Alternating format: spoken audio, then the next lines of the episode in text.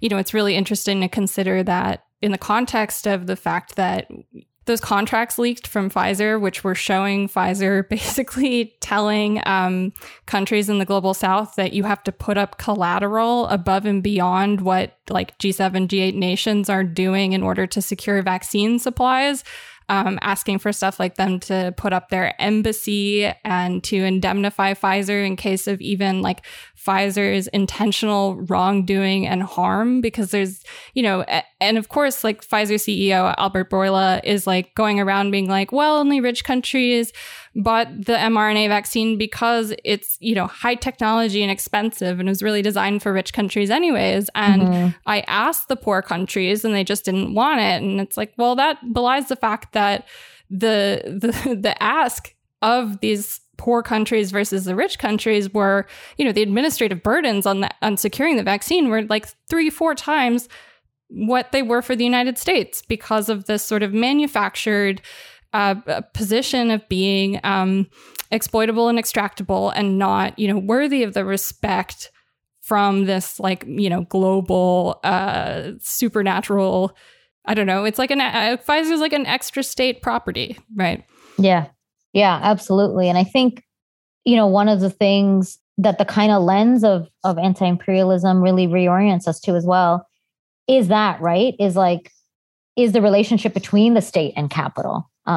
Because I think there's often multiple things happening. And of course, you know, there's the kind of capital and corporate capture of the state. But I think oftentimes the kind of leftist analysis that suggests that the state is like withered away and the state has no control over itself. And, you know, capitalist interests control the state. What imperialism reminds us is that actually state and capital have always worked together, right? Mm-hmm. And particularly if we look at, like you point out, the relationship to the global south, the relationship to extraction around the world reminds us that the state is completely complicit in that, that it's not just that it's capitalists running around extracting and making a profit. But also that they're buttressed by the state and state's imperial interests of ensuring the underdevelopment, the deliberate impoverishment and extraction and exploitation that, you know, it relies on, right? Like there's no other way to put it other than the wealth of the West relies on the exploitation and plunder of, you know, people within its borders and people beyond its borders. And it needs to sustain that through imperialism, and that requires the state and capital to work in tandem in order to maintain that system of deep exploitation. And I appreciate that you're bringing up Pfizer, because there hasn't been a lot of attention in recent years on the economic dimension of imperialism, right? Like of organizations like the World Trade Organization that only 20 years ago were like the target of social movements, right? Like the WTO protests in Seattle. And then the FTAA in Quebec City, but then there's really just been a turn away from that internationalism. And so I just appreciate that you've been noting the internationalist kind of aspect of struggle, and also this current reality, which, you know, we have to deal with, which is, you know, we need the abolition of these institutions. Absolutely. I mean, we wholeheartedly agree here. And I think, you know, one of the things, obviously, this is like probably most immediately evident and like top of mind right now for people in the context of what's going on in Palestine. But it was so interesting to me to read some of what you were writing about sort of the historical connections and the early like anti-Black connections that you have between immigration laws in the United States and, you know, this sort of idea where citizenship was weaponized against indigenous struggles. And, you know, it's just so fascinating. We had Adam Johnson on the show for the most recent episode, and we were talking about the sort of lie of the two-state solution and the sort of perpetuating genocide that's going on, whether it's a like quote unquote legal war crime or not. And that there's this sort of like that legality is really, you know, it's conditional. Right. And you write about this a lot in your book as well, which is the idea that people have to be made illegal. Would you be open to getting into some of the sort of like foundationally anti-Black early stuff, like the Dawes Act at all? Yeah, sure. I'd be happy to. And I think, you know, for me, thinking through that really came from a number of different places, you know, and two of them in brief were just that a lot of times we think of indigenous struggle, Black liberation struggles, and migrant struggles as separate, right?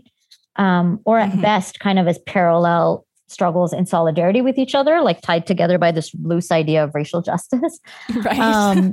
But, you know, we don't see them as made through each other, right? Or as constituted through each other, which does a number of problematic things, the most obvious of which is that, of course, it assumes that migrants are non-Indigenous and non-Black, when in fact we know historically, but even contemporarily, that a growing proportion, for example, of migrants coming from Mexico and Central America are Indigenous people, right? They get subsumed into a kind of problematic pan-Latinx identity, which completely erases, in many cases, the specific relationship to settler colonialism of Indigenous peoples who have been captured by Spanish states and Spanish colonialism. Right. And also, of course, of Black migrants and refugees who are, also moving, and especially globally. And so, to make those separations erases Indigenous and Black people who are captured by border controls and who are, again, disproportionately impacted by detention and deportation because of the ways in which state surveillance works and the ways in which anti-Blackness and anti-Indigeneity work, means that, they're at the most impacted in the quote unquote undeserving category of migrants, right? Right. But in terms of the historical formation, I think it is important because then we see how the border really was made through anti-Indigenous and anti-Black genocide. Mm-hmm. And, one of the arguments that I try to make in Border and Rule is that in order for the border to be anti-migrant, in order for the border to be the kind of exclusionary anti-migrant regime that we know it to be today, it was necessarily anti-Indigenous and anti-Black, right? Like those are the foundational violences of the border, even if that is not the kind of mainstream, even left depiction of the border today. And there's a lot of history there, so I won't try to repeat it all. But, in short, one of the ways in which the border worked against Indigenous peoples was to capture Indigenous nations. The very formation of the U.S.-Mexico border was born in conquest, the capture of 525,000 square miles of territory after the annexation of Texas, and then after the 1848 or the prior to 1848 and what resulted in the 1848 treaty. And so that literally captured Indigenous nations and subsumed them into the U.S. nation state. And today, the border continues to be an act of war on sovereign Indigenous nations whose land is torn apart by the border. Tohono O'odham is one of the most militarized communities in the United States. And, some of the surveillance towers in Tohono O'odham are built by Elbit, right? Who is, an Israeli corporation who built their entire kind of business plan is built on providing nation states like Israel and the United States with a post 9/11 national security, anti-terror, weapons and security systems. So, we see these synergies with Palestine. We see these synergies with settler colonialism and the ways in which settler colonialism captured Indigenous peoples, and citizenship was a pillar of that by making citizenship contingent on private property ownership, parceling out and partitioning Indigenous lands into fee simple property, and by forcing Indigenous peoples to accept U.S. citizenship, right? Right. To no longer be sovereign nations. And this continues today, right? Because again, today, a lot of times Indigenous people are subsumed into the rhetoric of racial minorities, which of course, a lot of Indigenous people will dispute, right? And say, this is not an issue of minoritization. This is an issue of conquest. And citizenship was a pillar there. And here, I think another historical piece that's really important is that, some of the first fights against deportation in the United States that predate the fights that most of us know of, right? So the fights that most of us know of are, for example, Chinese exclusion. So when we think of historical anti-immigrant legislation, we think of Chinese exclusion federally or at the state level. But very few of us know that some of the first battles against deportation were actually of Indigenous peoples who had come in from Mexico and Canada. So the Chippewas and the Yaquis, for example, and they were facing deportation as quote unquote foreign subjects. as quote unquote foreign Indians. And that was some of the first battles against deportation were of indigenous peoples, right? Who were fighting and saying, you know, we don't recognize this border. Like this is part of our homeland, or, you know, these are our relatives. This is part of the territory that we have historically and continue to affirm jurisdiction over or have relations with. And so, you know, that's, I think, an important piece to understand in relation to the history, some of the histories, the uncovered or, you know, lesser known histories of anti-deportation battles. And when it comes to anti-Blackness and the border, you know, shortly after 1848 and the Treaty of Guadalupe Hidalgo, you know, there was the 1850 Fugitive Slave Act. Right. And the entire premise of the Fugitive Slave Act was to capture Black people, right? It was for slaveholders and slave catchers to capture enslaved people.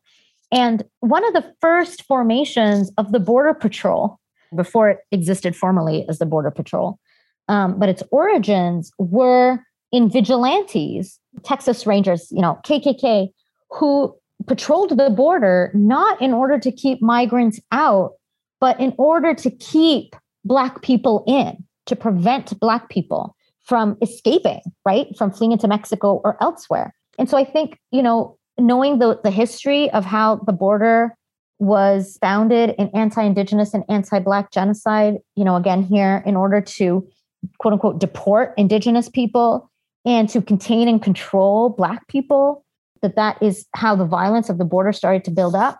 It shows us, right, that again, in order for the border to exist as an anti-migrant pillar or as a form of anti-migrant violence, it really has been built up through the state processes of anti-Black and anti-Indigenous genocide. And I think the last thing that's important about that is it again shows us that, you know, the border is not really about movement per se, right? Like the earlier conversation we were having about how the migrant crisis isn't about everybody who's moving. It's intended to control certain people. You know, the fact that these are the origins of the border, I think further help illuminate that border controls are not only about controlling movement, but they're about controlling movement in certain ways, right? They're about making certain people precarious. They're about capturing labor and people in particular ways that upholds, you know, racial citizenship and racial capitalism. To hear the full episode, become a patron at patreon.com/deathpanelpod. You'll get access to this and the rest of our catalog of patron-only episodes, and be the first to get a new patron episode every Monday when it drops. With love, The Death Panel.